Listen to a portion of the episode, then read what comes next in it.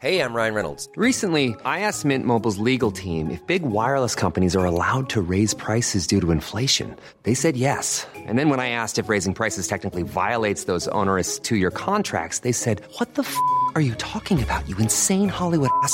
So to recap, we're cutting the price of Mint Unlimited from $30 a month to just $15 a month. Give it a try at mintmobile.com slash switch. $45 upfront for three months plus taxes and fees. Promo rate for new customers for limited time. Unlimited more than 40 gigabytes per month. Slows. Full terms at mintmobile.com. Hiring for your small business? If you're not looking for professionals on LinkedIn, you're looking in the wrong place. That's like looking for your car keys in a fish tank. LinkedIn helps you hire professionals you can't find anywhere else, even those who aren't actively searching for a new job but might be open to the perfect role. In a given month, over 70% of LinkedIn users don't even visit other leading job sites. So start looking in the right place. With LinkedIn, you can hire professionals like a professional. Post your free job on linkedin.com slash people today. Wow. Nice. Yeah. What you're hearing are the sounds of people everywhere putting on Bombas socks, underwear, and t-shirts made from absurdly soft materials that feel like plush clouds. Yeah, that plush. And the best part? For every item you purchase, Bombas donates another to someone facing homelessness. Bombas. Big comfort for everyone. Go to bombas.com slash ACAST and use code ACAST for 20% off your first purchase. That's bombas.com slash ACAST. Code ACAST.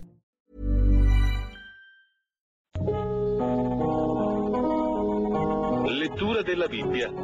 Ciclo di conferenze su Il Libro della Sapienza. Tenute al Centro Culturale San Fedele di Milano nel mese di novembre-dicembre 1986 da Don Gianfranco Ravasi, docente di Sacra Scrittura alla Facoltà Teologica dell'Italia Settentrionale. Quarta conversazione. Sabato 13 dicembre. Radiosa è la sapienza, il suo splendore non tramonta. Una teologia della sapienza. Capitoli 6-9. Abbiamo già parlato in un'altra occasione del libro della Sapienza come di uno spartito letterario.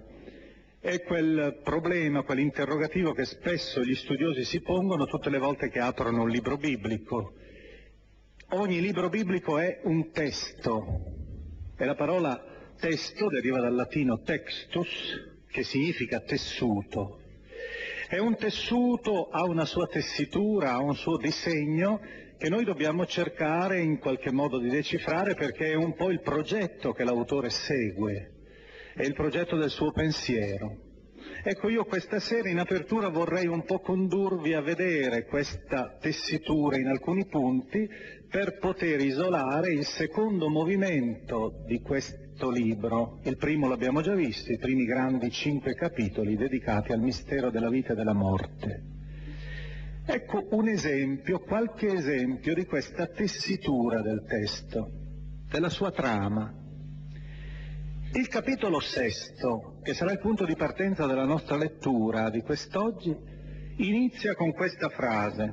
Ascoltate, re, cercate di comprendere, imparate, governanti di tutta la terra.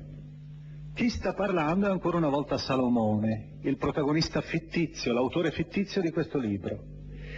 E il riferimento che abbiamo a lui è quello di un discorso, ma noi ricordiamo che l'autore aveva già usato questa tecnica proprio aprendo il libro, aprendo quindi il primo movimento del libro.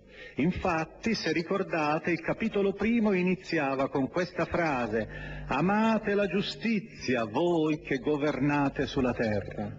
Come vedete le aperture delle parti sono fatte sulla base di un discorso della corona, che Salomone, perfetto monarca e perfetto sapiente agli occhi dell'autore, giudeo di Alessandria d'Egitto, sta pronunciando. Ma ancora, noi vediamo che nell'interno del primo capitolo di questo nuovo movimento abbiamo uno sguardo rivolto al passato. È una tecnica che questo autore ama. È quella tecnica che i francesi usano chiamare la tecnica delle, paro- delle parole o delle pericopi, dei brani, crochet proprio come il crochet che collega qualcosa a ciò che precede, che innesta una specie di catena, una catena susse- che si sussegue ancorandosi a ciò che sta alle spalle. Cerchiamo allora di vedere questo crochet che l'autore fa nel capitolo sesto, in cui parla di altra cosa, con ciò di cui ha parlato finora. Ciò di cui ha parlato finora è stato il tema, ricordiamolo ancora, dell'immortalità. Troviamo questo nel capitolo sesto, i versetti 17 e 20, dove abbiamo l'esempio anche, e qui vorrei un po' invitare tutti a seguire adesso questo procedimento un po' raffinato, un po' sofisticato, abbiamo un esempio di sorite. Questa parola un po' difficile indica una tecnica di pensiero, una organizzazione del pensiero propria del mondo greco che era fatta, la vedrete, sembra difficile adesso descriverla, ma la vedrete poi nel testo nonostante la non splendida traduzione che noi tra poco leggeremo, quella ufficiale della CEI. La tecnica secondo la quale il Sorite procede è questa, si parte da una dichiarazione fondamentale, questa dichiarazione fondamentale è una parola di rilievo. Questa parola viene ripresa, dà origine ad una dichiarazione successiva, la quale è una parola di rilievo, che viene ripresa da un'altra dichiarazione successiva, la quale è una nuova parola di rilievo, e così via. La catena può proseguire in teoria all'infinito, ma non all'infinito in senso stretto, perché alla fine ci deve essere una frase terminale che riassume il punto di partenza. Proviamo un po' a vedere questo esercizio, ma soprattutto ricordiamo che l'autore ci seminerà nell'interno del sorite la parola che guarda al passato, che guarda la prima parte del libro. Suo principio, il principio della sapienza, è il desiderio di istruzione, è il desiderio di saggezza, potremmo tradurre. La cura dell'istruzione, vedete che è stata raccolta la parola, è amore. L'amore è osservanza delle sue leggi. Il rispetto, l'osservanza bisognerebbe tradurre, delle leggi è garanzia di immortalità e l'immortalità fa stare vicino a Dio. A questo punto la conclusione che deve riprendere il punto di partenza. Dunque, il desiderio della sapienza, leggevamo nel versetto 17, il desiderio di saggezza, di istruzione, che abbiamo il desiderio di sapienza, conduce al regno. E regno è l'ultima parola che collega, che si collega a fa stare vicino a Dio. Stare vicino a Dio è regnare. Come vedete abbiamo una catena di successioni su un tema centrato da quella ripetizione all'inizio e alla fine, il desiderio di sapere. È questo il nuovo tema che l'autore vuole proporre, però nel cuore del Sorite voi tutti avete sentito che l'autore ci ha posto ancora il tema che noi ben conosciamo, quello che ci ha occupato per due incontri, cioè il tema dell'immortalità. A questo punto vorrei farvi vedere un ultimo esempio di questa struttura del testo da parte dell'autore, una struttura che nei dettagli alcune volte è raffinatissima persino nei dettagli. Quando noi nel prossimo nostro incontro leggeremo il capitolo decimo e cominceremo l'itinerario dell'ultima parte, 10-19, vedremo che l'autore, e io ve lo anticipo già ora, guarderà ancora le spalle, e che cosa dovrà guardare? Il tema di questa sera. E il tema di questa sera qual è? È il tema della sapienza. La sapienza che è la guida dell'uomo. La descriveremo questa sera, questa sapienza. Ebbene, questa sapienza diventa il soggetto che per sette volte scandisce la storia di sette uomini biblici. Allora, dal capitolo decimo al diciannove, parlerà della storia di Israele, abbiamo detto, una storia riletta, reinterpretata, rielaborata. Questa storia è guidata da chi? Dalla sapienza, di cui si è parlato nei capitoli 6-9. Come vedete tutto il testo è intessuto. Ecco i riferimenti nel capitolo decimo, per esempio. La sapienza, in greco c'è sempre aute, il pronome, protesse il padre del mondo, si dice nel versetto primo, il padre del mondo che è? Adamo. Ancora, sono, è un settenario, sono sette figure. La sapienza pilotò il giusto per mezzo di un semplice legno. Versetto quarto, chi è questo giusto? È Noè, legno, la nave del diluvio. La sapienza, quando le genti furono confuse, riconobbe il giusto, Chi è questo giusto? Abramo, dopo la confusione di Babele. E siamo nel versetto 5. Nel versetto 6. La sapienza essa salvò un giusto che fuggiva il fuoco caduto sulle cinque città. E questo giusto è Lot, il nipote di Abramo. Nel versetto 10, la sapienza condusse per diritti sentieri il giusto in fuga dall'ira del fratello, e questo fratello chi era? Esaù, è giusto che fuggiva, era Giacobbe, versetto 10. La sapienza non abbandonò il giusto, notate sempre la parola giusto che scandisce tutte le figure, il giusto venduto, e il giusto venduto è naturalmente Giuseppe, l'egiziano, versetto 13. E infine nei versetti 15-16 la sapienza liberò un popolo santo ed entrò nell'anima di un servo del Signore. Il servo del Signore che libera il popolo è certamente, come tutti immaginano, Mosè. Come vedete abbiamo già la storia che si sta aprendo, che costituirà l'ultima parte del libro, ma tutta questa storia è regolata da uno sguardo al passato e il, lo sguardo al passato è retto dalla figura della sapienza. Io ho voluto portarvi questi esempi per far vedere come i testi biblici non sono dei testi casuali, sono dei testi letterari, per cui anche se noi facciamo poco questo lavoro, smontare il testo, sciogliere il testo nelle sue nervature, vuol dire certe volte scoprirne anche il messaggio. Noi ora sappiamo, anche per questo, questi testi di apertura e di chiusura che abbiamo letto, che questa sera il motivo dominante dei capitoli 6 e 9 sarà il motivo della sapienza. E interroghiamoci allora sul che cos'è la sapienza. Sembra una domanda retorica, quasi a respiro vastissimo. In realtà, posta a un ebreo, posta all'uomo della Bibbia, questa domanda è una domanda precisissima. È una domanda quasi elementare. La sapienza la descriveremo. Io penso che questa sera soltanto ne abbozzeremo un profilo usando anche quello che ci dice l'autore, però la dovremo altre volte arricchire o la dobbiamo arricchire su quanto abbiamo già ascoltato o letto. Qualcheduno di voi, molti tra di voi, anzi, sono stati qui, hanno già ascoltato Coelet. Alcuni, molti anni fa, nel 1980 se non sbaglio, quando abbiamo iniziato proprio questo corso in una maniera molto più modesta, più nascosta, hanno cominciato ascoltando il libro di Giobbe. Questi sono dei sapienti, è una sapienza anche questa. Mio desiderio è una volta tanto riuscire a presentare anche un libro che non gode di buona fama perché si immagina noioso, mentre in realtà è proprio uno specchio, adesso vi leggerò qualche flash di questo libro, è uno specchio di vivacità, il libro dei proverbi. Abbiamo perciò una letteratura, come vedete, che ha suo, un suo orizzonte molto vasto e questa letteratura dall'orizzonte molto vasto affronta in pratica un problema, un problema essenziale che ora io cercherò di descrivervi attraverso una immagine.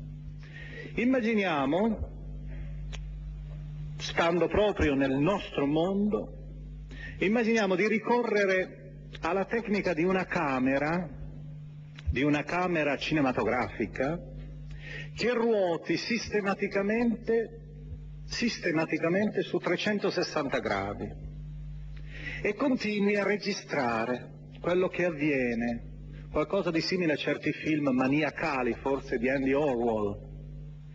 Questo girare su se stesso è una ripresa di tutto ciò che avviene nell'orizzonte, nell'orizzonte di una città, nell'orizzonte del mondo, ma naturalmente tutto ciò che avviene ha un protagonista fondamentale che segna, lascia le sue impronte da tutte le parti. Questo protagonista che lascia le sue impronte è l'uomo. Allora al centro c'è l'uomo fondamentalmente e questo uomo, una volta esaminato nella sua sostanza, si rivela costantemente teso lungo tre traiettorie. L'uomo in pratica esce continuamente da se stesso e esce per tre mete. E queste tre mete sono Dio, chiamiamolo il mistero, la curiosità di tutto ciò che non è nell'orizzonte suo immediato. L'uomo esce per scoprire l'altro uomo, il prossimo, e l'uomo esce per scoprire le cose.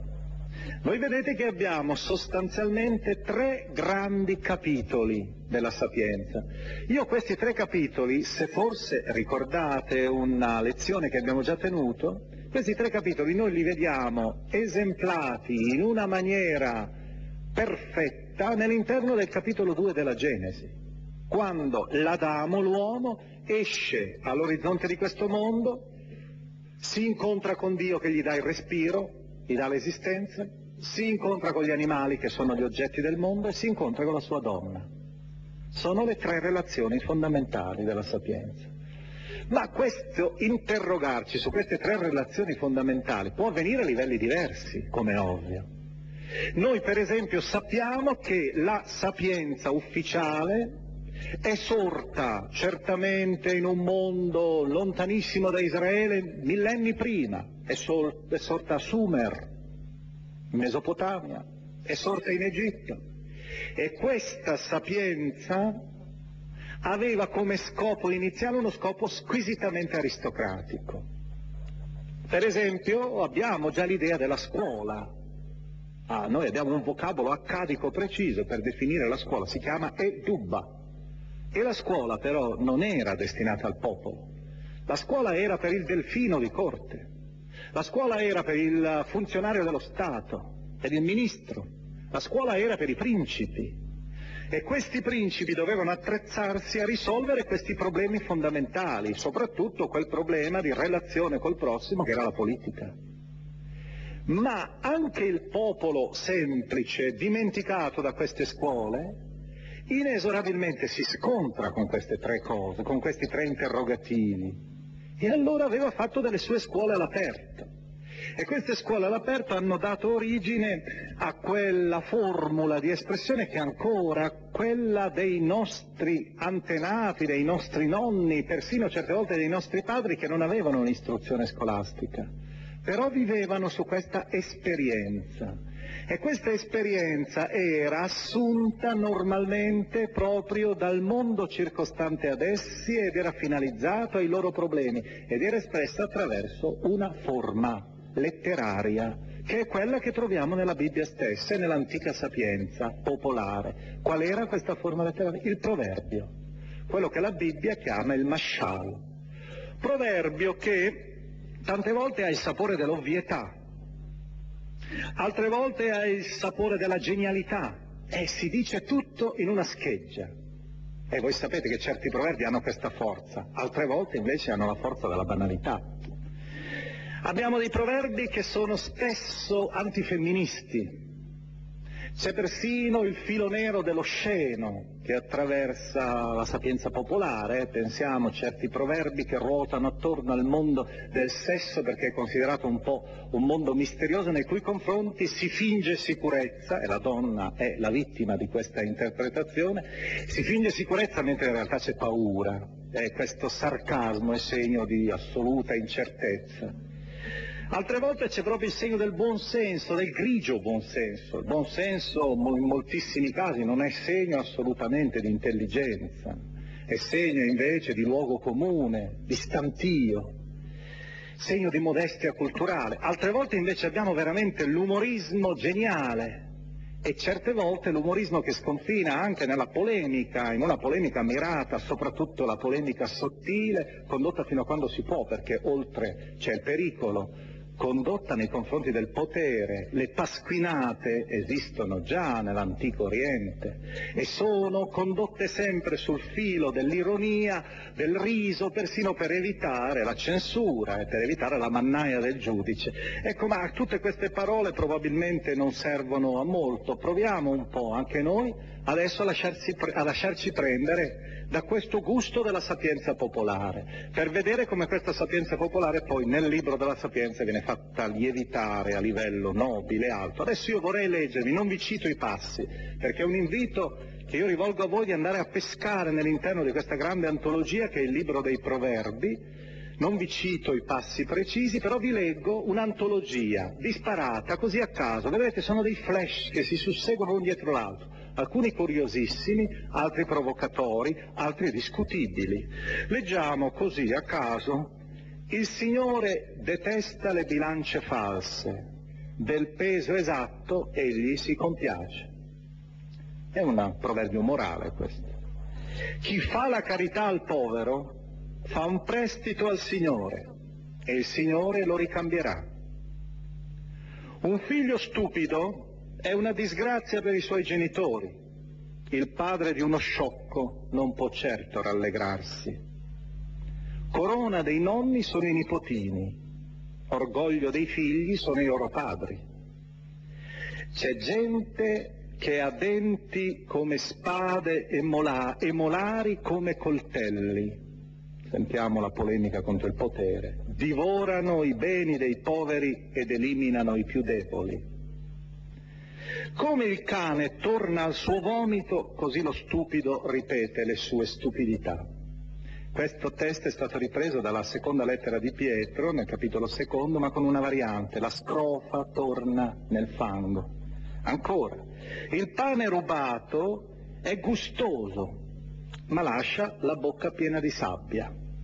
O ancora, questo è veramente intraducibile, io lo leggo in una traduzione che ho fatto io, ma che non, non riesce a rendere l'originale ebraico, è divertentissimo, perché una delle ragioni dei proverbi è quello di essere in rima di giocare sulle parole, sul suono delle parole, come possiamo tradurlo poi noi quando è giocato sull'ebraico? Se sbatti il latte ne esce il burro, se schiacci il naso ne esce il sangue, se scoppia la collera ne esce la lite. Ora tutto gioco di parole proprio perché in ebraico c'è uh, la stessa parola quasi identica tra naso e collera e tra burro e lite, sono due parole molto vicine.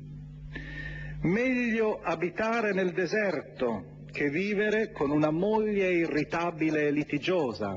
Appare l'antifemminismo e gli uomini ridono, eh? Questo tema è ripreso nei secoli, potremmo citare il Siracide che è uno, un collettore anche egli di proverbi, il quale scrive preferirei vivere con un leone o con un drago piuttosto che con una donna litigiosa. Il vino provoca risse, i liquori eccitano, il sapiente però non si lascia ubriacare. E a questo proposito non lo leggo ma lo lascio a voi. Andate a pescarlo nell'interno del capitolo ventitreesimo del libro dei proverbi. Avete un ritratto delizioso, tra l'altro assunto dal mondo della sapienza egiziana. Avete un ritratto perfetto del fascino del vino e di colui che non riesce più a sottrarsi, è la descrizione di una ubriacatura, di un'ebrietà, che è veramente un quadretto di assoluta perfezione. Lo troverete nel capitolo 23, i versetti 29 e 35. È un testo proprio un piccolo capolavoro. Il vino provoca risse, i liquori eccitano, il sapiente però non si lascia ubriacare. E infine questo quadretto che io scelgo proprio dalla vita di un mercato. È nel libro dei Proverbi, capitolo ventesimo, versetto 14, l'acquirente e il commerciante. Robaccia, robaccia, dice sempre chi compra, ma quando se ne va si vanta dell'affare. Come vedete esiste una quotidianità, esiste una modestia anche in queste cose, però al di là della modestia di queste cose, noi vediamo apparire sempre di più una lezione di vita, un saper vivere. La sapienza si propone come una guida per poter vivere correttamente e badate bene, la sapienza appartiene veramente a tutte le culture. E potremmo anche qui continuare a moltiplicare gli esempi. Io ne scelgo soltanto proprio l'indispensabile per farvi capire come la Bibbia in questo caso si rivela parola incarnata, in maniera completa. Io vi ho detto che quel ritratto sul vino che vi invito a leggere nel capitolo ventitresimo, sul vino che rosseggia, che brilla nel bicchiere, questo ritratto è preso, quasi citato, da una sapienza egiziana, la sapienza di Amenemopè. Quindi si può dire che il mondo dell'Antico Oriente ha offerto immagini, ha offerto dati, alla Bibbia e la Bibbia ha assunto con molta semplicità. Eh, questo vi porto un esempio tratto dal mondo cinese, è uno dei più grandi eh, poeti cinesi, Po Chu-i, che è del IX secolo e ci serve per capire un altro discorso che poi subito dopo vi farò a proposito della sapienza. La sapienza non è sempre così gioiosa, così ironica e distaccata. Non pensare alle cose passate e finite, perché pensare al passato risveglia rimpianto e dolore. Non pensare alle cose che ti accadranno, perché pensare al futuro riempie l'uomo di paura. Meglio di giorno star come un sacco a sedere. Meglio di notte star come un sasso a giacere. Terribile questa lettura eh, della vita dell'uomo. Quando ti viene il cibo, apri la bocca e chiudi gli occhi quando viene il sonno. È una visione estremamente pessimistica e io ve la ricordo proprio perché anche nella Bibbia esiste questa linea pessimistica. La sapienza ti mostra che il mondo entro cui non sei non è questo gioiello di pace, di felicità, è un mondo pieno di oscurità e di scandali. Questo, questa linea è la linea più ricca, la linea anche più intellettuale. Gli intellettuali sono più portati tendenzialmente a vedere la dissonanza nell'interno dell'armonia del mondo. Giobbe e Coele sono due intellettuali di altissimo livello. E noi abbiamo una testimonianza di questo scetticismo anche nel mondo vicino a noi. Faccio un esempio anche del nostro mondo, il mondo romano. Ho preso questa frase, sto, rileggevo un mese fa circa una bella traduzione del, del Satiricon di Petronio, una traduzione di Ceronetti. E ho trovato questa frase che esprime molto bene l'atteggiamento di Coelet, per esempio. Così ho vissuto sempre e dappertutto, stringendomi alla luce del giorno che passava, pensando, è l'ultima, non tornerà, non tornerà mai più. Ma abbiamo anche, come ho detto, l'altra linea, la linea ottimistica. E questa linea ottimistica nell'interno della Bibbia è rappresentata dai Proverbi e dal Siracide, un altro monumentale libro, 51 capitoli, di taglio sapienziale, ma quasi contemporaneo, un po' più anziano, ma quasi contemporaneo al libro della Sapienza, ottimista. Questo ottimismo che nel libro, per esempio, della tradizione giudaica per eccellenza, il Talmud, fa dire all'uomo, all'uomo sapiente, che quando sei davanti a Dio dovrai giustificarti anche di tutti i piaceri leciti che avrai rifiutato. Dio ti chiederà conto anche di tutti i piaceri leciti che hai lasciato passare via.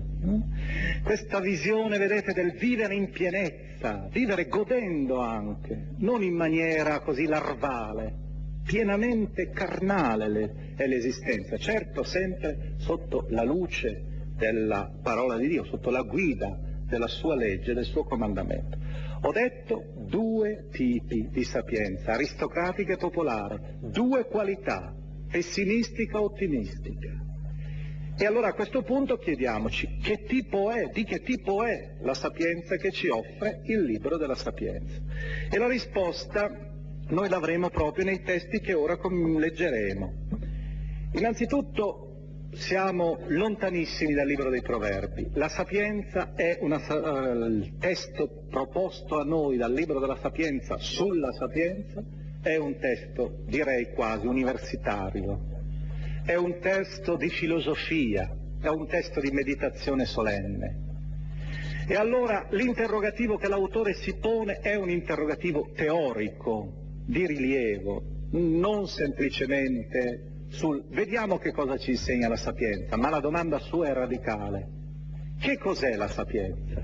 A che cosa, quale funzione ultima ha la sapienza? E la risposta che l'autore dà è una risposta che era già stata tentata anche da una pagina bellissima del libro dei Proverbi, un capolavoro, un inno che si trova nel capitolo ottavo, versetti 22 seguenti, 22-31.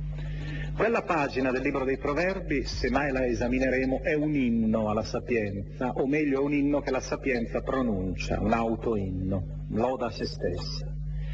Il nostro autore propone stesso, la stessa questione, ma la questione adesso noi cercheremo di definirla tenendo presente che la sapienza scorre come un ponte, corre tra due estremi. Perché è vero, l'estremo uomo-uomo è importante, però tutto sommato l'altro polo lo conosciamo. Il ponte uomo-cosmo è facile, perché bene o male la natura possiamo esaminarla ed è ferma. Ma quando noi abbiamo come altro polo Dio, il mistero, che è un tutto quello che comporta male, morte, vita, senso della vita, eccetera, allora voi capite che la cosa diventa più complessa. E allora questo autore, come quelle pagine, certe pagine dell'antica sapienza, si propone di risolvere questo interrogativo. Che funzione ha la sapienza tra me e Dio? E l'autore immagina che la sapienza siano, adesso uso un'immagine, sia come le mani di Dio. Le mani di Dio sono di Dio, le mani. Però queste mani si impolverano, queste mani creano, queste mani sono vicine a noi, anzi passano sul nostro cervello e ci danno l'intelligenza, ci danno lo spirito, la ricchezza interiore dell'uomo. Passano sulla superficie caotica dell'essere e costruiscono le meraviglie dell'universo. Allora vedete che la sapienza è qualcosa che appartiene al mistero di Dio, per cui io non riuscirò mai del tutto a scioglierla. Ma dall'altra parte è qualcosa anche che è dentro di me, le mani di Dio hanno lasciato un'impronta dentro di me, l'hanno lasciata anche sul mondo.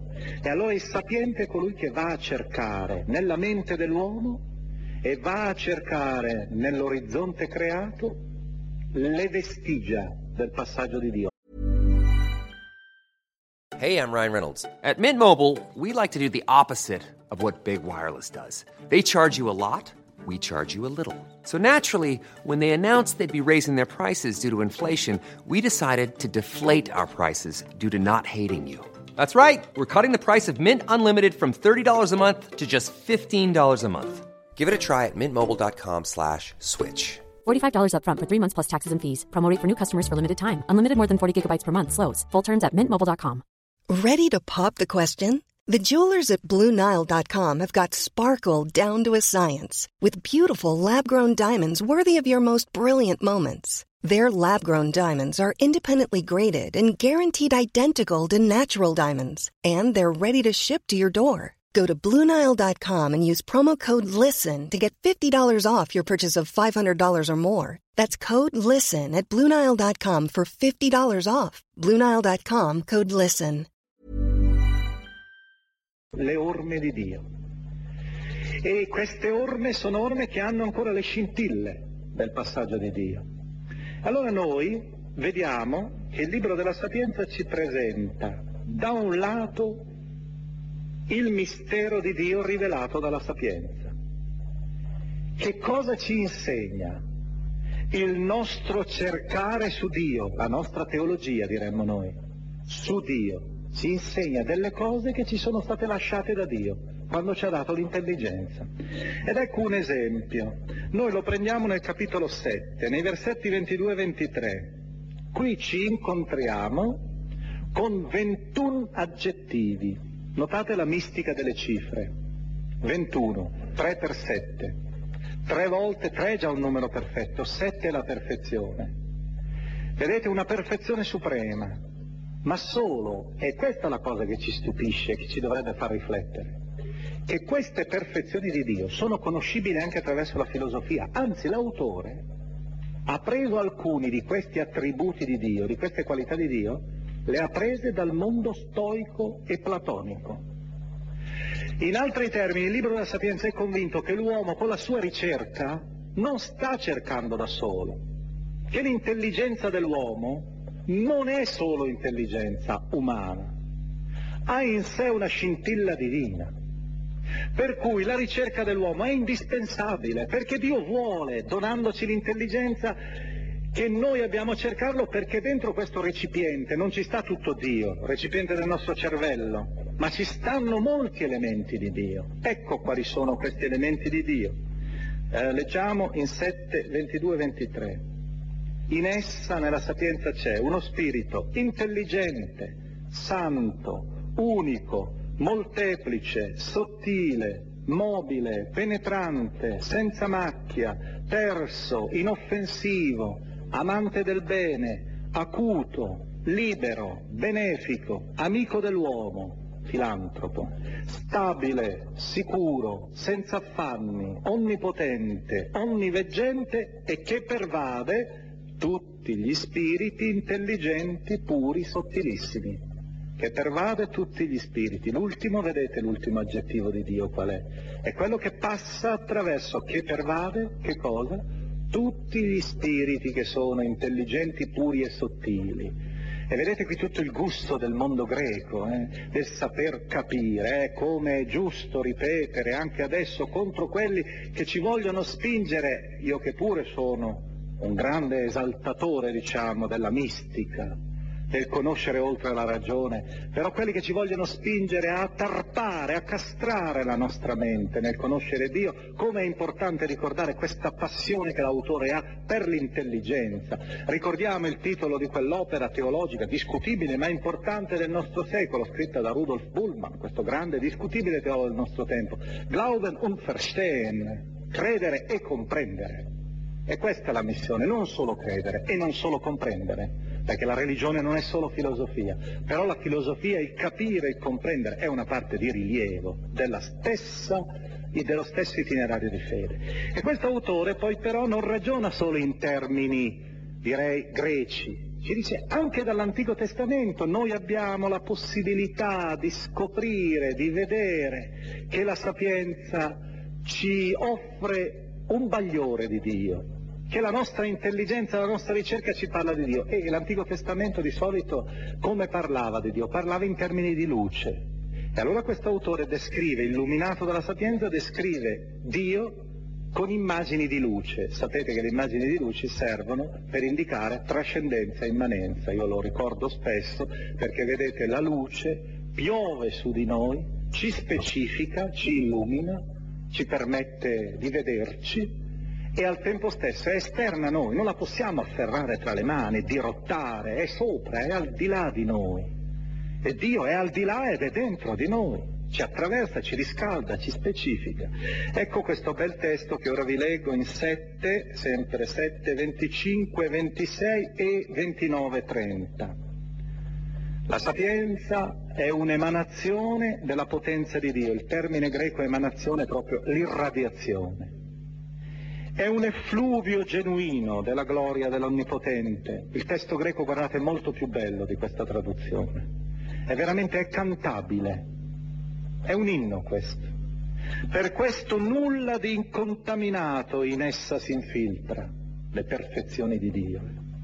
È un riflesso della luce perenne, uno specchio senza macchia dell'attività di Dio. È un'immagine della sua bontà. 29-30. Essa in realtà è più bella del sole e supera ogni costellazione di astri. Paragonata alla luce risulta superiore. A questa, alla luce, infatti, succede la notte, ma contro la sapienza la tenebra della malvagità non può prevalere. Chi contro Dio la malvagità si arresta e si blocca. Ora noi abbiamo una descrizione di Dio, vedete, partendo da questa esperienza della luce. Quanto più io studio il simbolo della luce, tanto più riesco a scoprire, qui se noi dovessimo fare l'esegesi di tutti i particolari, avremmo veramente un bel ritratto sul mistero di Dio, ma dobbiamo anche passare oltre e dire che il libro della sapienza ci vuole anche insegnare, io questo accenno soltanto, ci vuole anche insegnare che il mondo ci parla di Dio. Ne farò un cenno la prossima volta quando leggeremo un, uh, anche qui un delizioso capitolo di un trattatello antidolatrico. L'uomo che guarda le stelle e che adora le stelle sbagliando, l'uomo che guarda le stelle che capisce qualcosa di Dio. Ecco, io questa idea nel libro della Sapienza è diffusa anche perché è un'idea cara anche al mondo greco. Io ve la voglio evocare ora con un testo di un contemporaneo immediatamente successivo, diciamo, al libro della Sapienza è il grande filosofo Filone, Filone l'Alessandrino. Guardate, è, te- è, un testo questo che usiamo proprio per commentare il libro della Sapienza, immaginando che questo autore giudeo-alessandrino, della stessa città del nostro autore, abbia letto forse il libro della Sapienza. E il testo io vi invito adesso, mentre, leggere, mentre io lo leggerò e voi lo ascolterete, a sostituire la parola che io dico, non so, per esempio poesia di Dio, poemi di Dio, a sostituire l'originale greco, che vuol dire poiesis e poema greco, che vuol dire non solo poesia, e non solo poema, ma vuol dire anche l'azione di Dio, le cose fatte di Dio, le opere di Dio. Allora sentirete questo bel gioco, una specie di contrappunto, per cui da un lato si parla del Dio che fa le poesie e le distribuisce per il mondo. Quali sono le poesie di Dio? Sono le meraviglie dell'universo, quali sono i suoi poemi, le sue liriche? sono le cose splendide che esistono sull'orizzonte di questo mondo. Ecco le parole di Filone nella sua opera che è intitolata un, dagli studiosi con un titolo molto laborioso, Quod deterius potiori insidiari foleat, nella traduzione latina. È in pratica una specie di mh, opera sulla, sullo splendore dell'etica del vivere. In pratica partendo dal più bello, partendo dal migliore, io posso ascendere sempre di più all'infinito di Dio e perdere quello che è deteriore, quello che è basso. Se qualcuno è capace di ascoltare la poesia di Dio, la creazione di Dio, l'atto creativo, è necessariamente felice e si associa alla gioia di tutti coloro che già prima di lui ne sono stati ascoltatori. Eh, immagina la poesia venga letta e molti l'ascoltino, letta nell'universo. Nella poesia di Dio non si troverà né metro, né ritmo, né cadenza della voce che seduca l'orecchio con la musica ma si vedranno le perfettissime opere, i perfettissimi poemi della natura, che hanno avuto in sorte ciascuno la loro propria armonia. La mente che si pone in ascolto dei poemi di Dio è totalmente nella gioia. È molto bella questa immagine, ecco, del concepire un po' la natura come una poesia di Dio, nella quale si trovano dei segnali della sua azione creatrice. Vedremo come il libro della Sapienza questo tema lo sviluppo. Ma direi non c'è solo, se questo è il mistero principe, noi dobbiamo anche dire che un altro dei grandi misteri è il mistero dell'uomo. L'uomo infatti sconfina troppe volte con Dio, assomiglia troppo a Dio per essere facile da decifrare. Tu l'hai fatto di poco inferiore a Dio, dice un testo sapienziale, Salmo 8. L'hai fatto proprio di poco inferiore. E quindi come Lui, come Dio, è ricchissimo, così anche l'uomo è ricco di sfumature di misteri. E la sapienza allora si preoccupa soprattutto di insegnarci due cose che riguardano l'uomo. Ecco, noi scegliamo queste due cose che ci insegna la sapienza. Non sono le uniche, ma sono secondo me molto importanti. La prima, il primo suo insegnamento. La sapienza ci insegna, leggiamo in 7, 17, 20, un testo che tra l'altro abbiamo già letto, ci insegna la scienza ma guardate, ci insegna proprio la scienza umana. Vedete questo ottimismo sapienziale per cui imparare, ma non imparare solo le cose della religione, è un libro di religione questo, un libro di fede, imparare le cose del mondo, imparare la cultura, formarsi intellettualmente è parte della sapienza. E la lista, noi l'abbiamo letta, io ve la ricordo, certo noi dovremmo aggiornarla con le discipline che si insegnano, bene o male, quindi tra parentesi, quando uno insegna male, non insegna con passione, se è credente, non fa soltanto un'opera contro la sua deontologia professionale, ma in questa luce fa qualcosa contro Dio, contro la sapienza di Dio, che ama le meraviglie del conoscere che ha rivelato queste meraviglie del conoscere, le ha affidate all'interno delle mani dell'uomo.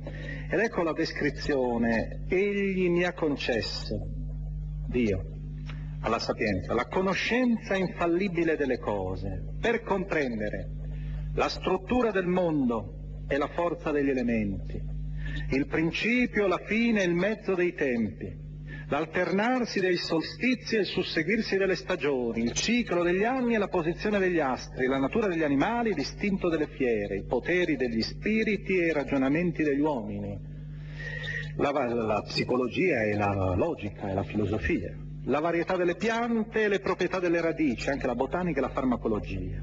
Tutto ciò che è nascosto e ciò che è palese io lo so, poiché mi ha istruito la sapienza artefice di tutte le cose. Come vedete io già vi dicevo quando abbiamo aperto il nostro corso che in questa pagina c'è la lista delle materie che si insegnavano nell'Università di Alessandria d'Egitto, nel museo. E allora ripeto, questo conoscere dell'uomo è un conoscere che arricchisce non soltanto la sua mente, arricchisce la sua fede. E allora vedete, dobbiamo avere anche come credenti questo gusto del sapere, questo gusto della ricerca. Eh, c'è una cosa che a me ha fatto sempre impressione nell'interno delle questioni lessicali. Sono andato una volta a vedere è come si esprime nelle varie lingue la parola arte. E tra le molte cose, una, sarebbe una cosa molto curiosa per passare tutte, perché si vede come tendenzialmente si vuole andare verso l'infinito, verso il religioso. L'arte laica c'è certamente, però è solo esternamente laica, anche se fatta da un ateo, ha in sé qualcosa che da sempre nel lessico è concepito come un aspetto sacrale, celebrato dall'uomo se volete, ma sacrale. Ecco, ma tra questi vocaboli io ne ho trovati due che mi sembrano particolarmente significativi per continuare un po' questo discorso sull'arte come lo presenta il libro della Sapienza. In greco arte come è detta, in greco si dice tecne, vedete, l'attività che trasforma, tecnica, vero? che interviene nella realtà e la trasforma. E se andiamo invece a cercare, come si dice in cinese, si dice asobi, che vuol dire gioco, letteralmente. Vedete che abbiamo un po' due estremi, ma estremi significativi che si trovano nell'interno del libro della Sapienza. La sapienza, scienza, conoscere, è proprio l'intreccio di queste due realtà. Da un lato lavorare con la mente e lavorare con le mani, trasformare, razionalizzare, ma anche dall'altra parte quella meraviglia del divertimento, dell'arte come creazione, della danza. È per questo che il libro della Sapienza descrive, adesso lo vedremo, l'incontro con la Sapienza come un incontro d'amore. Salomone va a cercare la sua donna, e questa donna si chiama la sapienza ed è per questo che nel libro dei proverbi anche la creazione è descritta come una danza. È per questo che nel libro dei proverbi la sapienza è descritta sempre come una donna, una donna affascinante. Perché è veramente anche una realtà che si deve fare con estrema felicità, con estrema creatività.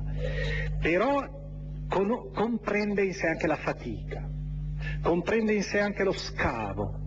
Ecco allora quel detto che a me è sempre piaciuto, un detto giapponese, la perfezione è bella, ma stupida.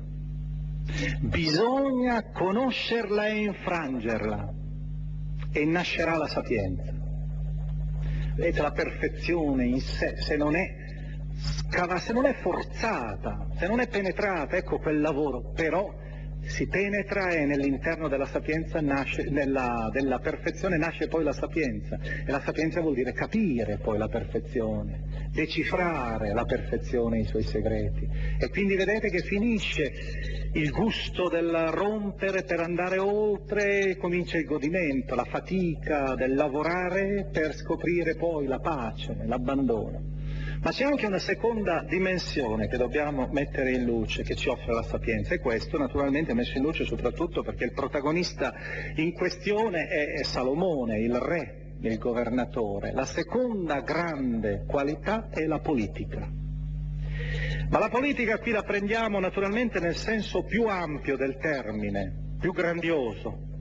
La sapienza ci offre la capacità di vivere con gli altri, di vivere in società e soprattutto di saper anche dare un aiuto agli altri, guidare gli altri. Ma lasciamo la parola proprio al libro stesso, nel capitolo ottavo, ai versetti 9-16, in cui Salomone decide di scegliere la sapienza come norma della sua attività politica.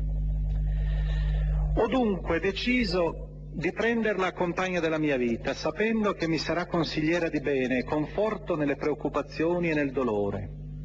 Per essa avrò gloria tra le folle e anche se giovane, onore presso gli anziani. Sarò trovato acuto in giudizio, sarò ammirato di fronte ai potenti. Se tacerò, resteranno in attesa, se parlerò, mi presteranno attenzione. Se prolungherò il discorso si porranno la mano sulla bocca, badate bene, non perché si annoino e sbadiglino. Eh. Nell'immagine dell'antico Oriente significa sono stupiti, tanto parla bene, si mettono la mano sulla bocca dicendo non ho obiezioni da fare. Anche quando finisce il dialogo tra Dio e Giobbe, altro libro sapienziale, Giobbe dice io ormai mi metto la mano sulla bocca anche nelle, nella geroglifico, mettere la mano sulla bocca vuol dire riconoscere la superiorità dell'avversario in sede processuale. Per essa otterrò l'immortalità e lascerò un ricordo eterno ai miei successori. Governerò i popoli e le nazioni mi saranno soggette. Sentendo il mio nome, sovrani terribili mi temeranno. Tra il popolo apparirò buono e in guerra coraggioso. Ritornato a casa dalla guerra, riposerò vicino a lei perché la sua compagnia non dà amarezza, né dolore la sua convivenza, ma contentezza e gioia. Sentite la simbolica nuziale? Dopo la battaglia torna e ha la sua sposa che lo attende. Voi vedete che ha descritto la pace e la guerra, fondamentalmente i due estremi della storia. Il sapiente è uno che anche sa agire nei confronti della società e viceversa la sapienza spinge ad agire nei confronti della società. E allora voi capite com'è fondamentale per l'uomo sociale, animale sociale come noi tutti siamo, domandare questo grande dono, il dono della sapienza che guida, il dono della sapienza che sa anche far governare e immaginiamo quanto la dobbiamo domandare questa sapienza per i nostri governanti senza allusioni. A questo punto noi possiamo concludere. E la nostra conclusione avviene ora in questa maniera.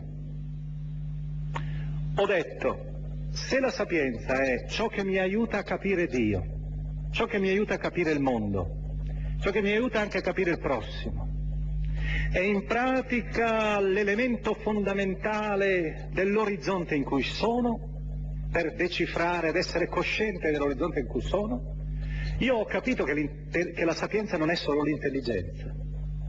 La sapienza è molto di più dell'intelligenza. Ci sono degli uomini intelligentissimi, ma ahimè, purtroppo stupidi, paradossalmente. La sapienza è molto di più, come vedete. Anche chi sa capire, per tornare al proverbio di prima, la perfezione, ma non sa scioglierla nei suoi meccanismi, non ha raggiunto la sapienza, non ha capito. E comprendere è veramente una realtà estremamente complessa, lenta, lunga, che richiede una lunga ascesi, c'è un monaco quasi, il sapiente è un monaco del conoscere. E allora a questo punto riusciamo a capire le due cose finali che vorrei dire. La prima è questa. Il re Salomone, ho detto, parla della sapienza in termini di affetto non in termini rigorosamente razionalistici, perché è di più della ragione. Ne parla come di una sposa. Noi abbiamo per esempio in 8.2 questa frase, l'ho amata e ricercata fin dalla giovinezza, come il ragazzo cerca la, la ragazza. Ho cercato di prendermela come sposa, mi sono innamorato della sua bellezza. Ma ancora possiamo leggere nel capitolo settimo, versetti 7 e 10, ed è bella anche questa descrizione.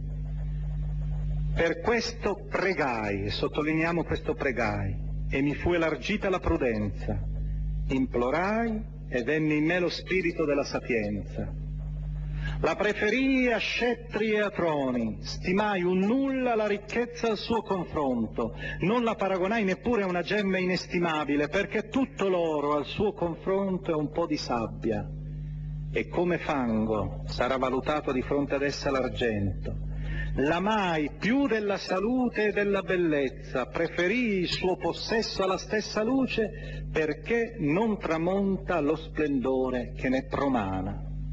Voi vedete che è un amore che è superiore a tutto quell'amore istintivo che l'uomo ha per le belle cose. È qualcosa di più della bellezza stessa. E allora, se la sapienza è da cercare con amore un, e se ha tutte quelle caratteristiche che abbiamo detto prima e che l'autore ci ha descritto, l'ultima, e la seconda conclusione che volevo fare, l'ultima parola che Salomone ci lascia è questa. La sapienza non è una qualità che noi ci conquistiamo con le nostre forze, è grazia. E allora l'autore si abbandona ad una bellissima preghiera che è quella del capitolo nono, che noi ora non possiamo leggere integralmente, ma che io vorrei leggere come nella prima strofa, come vera e propria meditazione, vera e propria preghiera di cui abbiamo bisogno tutti. Perché vedete, non è solo questione di intelligenza, uno ce l'ha un po' di più, uno ce l'ha un po' di meno, ma io ho detto anche se uno ha solo un, soltanto un fuscello di intelligenza, soltanto una briciola di intelligenza, ma se riesce a rivestire questa intelligenza con la sapienza, certamente questa persona ha avuto un dono grandissimo. E allora io vi invito adesso ad ascoltare la prima strofa. Le strofe sono, poi voi continuerete la preghiera per vostro conto nel capitolo nono. Tra parentesi è la riedizione, questa sapienza, in un'altra pagina biblica. Quella pagina biblica che si trova nel primo libro dei re al capitolo terzo. È quella preghiera che Salomone fa nella notte di Gabaon a nord-ovest di Gerusalemme. Quando egli deve iniziare il suo regno, fa quell'immenso sacrificio, mille olocausti, e poi dopo nella notte chiede a Dio quell'unico dono, al di sopra di tutti i doni di ricchezza, di bellezza e c'è di potenza, il dono della sapienza. Il nostro poeta ha preso quel testo nel primo libro dei Re, capitolo terzo, e l'ha riscritto alla sua maniera, poeticamente. Le tre strofe sono 1, 6, 7, 12, 13, 18. E noi leggeremo ora stro- questa prima strofa e l'accompagneremo poi con la solita meditazione musicale, che sarà ancora sul tema tradizionale che abbiamo già ricordato, il tema fondamentale del libro della Sapienza, il tema della vita e della morte. Lo faremo con un, uno splendido dies ire tema caratteristico su, che sviluppa appunto questo motivo. Però vi inviterei adesso proprio a questo silenzio, silenzio della preghiera, tutti insieme. Io eh, ho letto non so più dove, da qualche parte, un po' di tempo fa, una, una cosa che diceva, si diceva di Don Orione. Don Orione era, il, conoscete, il beato Don Orione, che era, era della stessa città, era di Tortona, che mi pare fosse la stessa città di Lorenzo Perosi. E Orione, Don Orione ricorda quello che gli insegnò una volta Lorenzo Perosi a proposito della pausa in musica. La pausa in musica non è semplicemente, gli diceva Perosi, non è semplicemente una scansione di silenzio. Nei, nelle grandi opere, per i grandi musicisti, la pausa in musica è attesa ed illuminazione. Ecco, facciamo un po' una pausa anche noi, ma che sia di attesa e di illuminazione. Dio dei padri e Signore di misericordia, che tutto hai creato con la tua parola, che con la tua sapienza hai formato l'uomo, perché domini sulle creature che tu hai fatto e governi il mondo con santità e giustizia e pronunzi giudizi con animo retto, dammi la sapienza che siede in trono accanto a te e non mi escludere dal numero dei tuoi figli, perché io sono tuo servo e figlio della tua ancella, uomo debole e di vita breve, incapace di comprendere la giustizia e le leggi. Anche il più perfetto tra gli uomini, privo della tua sapienza, sarebbe stimato un nulla.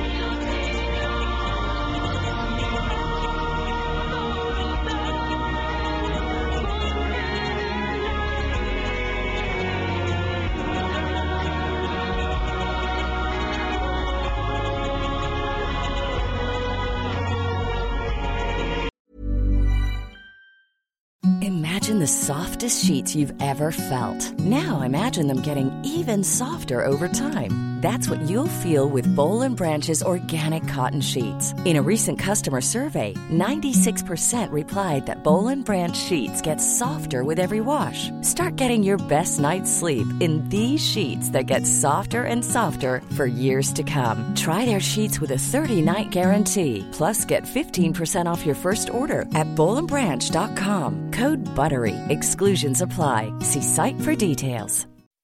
When you make decisions for your company, you look for the no-brainers. If you have a lot of mailing to do, stamps.com is the ultimate no-brainer. Use the stamps.com mobile app to mail everything you need to keep your business running with up to 89% off USPS and UPS. Make the same no-brainer decision as over 1 million other businesses with stamps.com. Use code PROGRAM for a special offer. That's stamps.com, code PROGRAM.